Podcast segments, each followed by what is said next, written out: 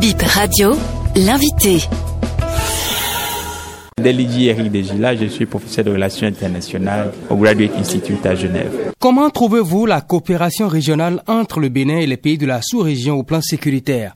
Je crois que les pays ouest-africains coopèrent globalement bien. Simplement, il faut qu'au niveau des institutions sous-régionales, je pense à la CEDEAO et à l'UMOA, qu'il y ait davantage de synergie parce que les défis sont transfrontaliers et nécessitent des solutions beaucoup plus imbriquées. Et les organisations régionales ont un rôle clé à jouer en la matière. Ils sont multiples, évidemment. Il y a la question du terrorisme, la question de l'extrémisme violent, j'en ai parlé, la piraterie, dont on parle peu, mais aussi les autres formes de menaces hybrides, notamment les pandémies qui, vous savez, sont et vont être de plus en plus des défis majeurs. Un virus ne demande pas le visa pour passer une frontière. Donc, si on a un problème de pandémie dans un pays, ça peut rapidement toucher les autres. Donc, il faut mettre en place des mécanismes pour faire la surveillance, pour faire aussi le monitoring quand il y a ces formes de menaces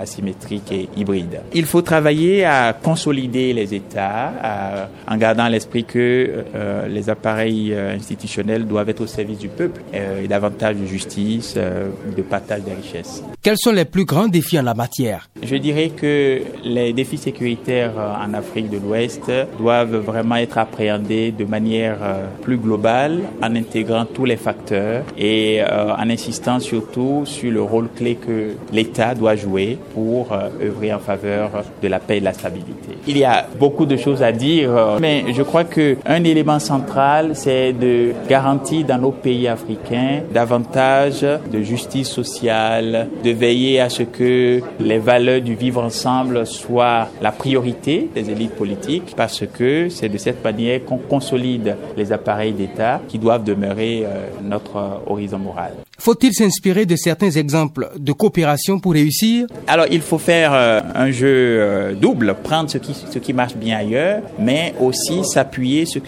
ce que nous avons de bien chez nous, parce que les formes d'organisation politique en Afrique, tout n'est pas négatif.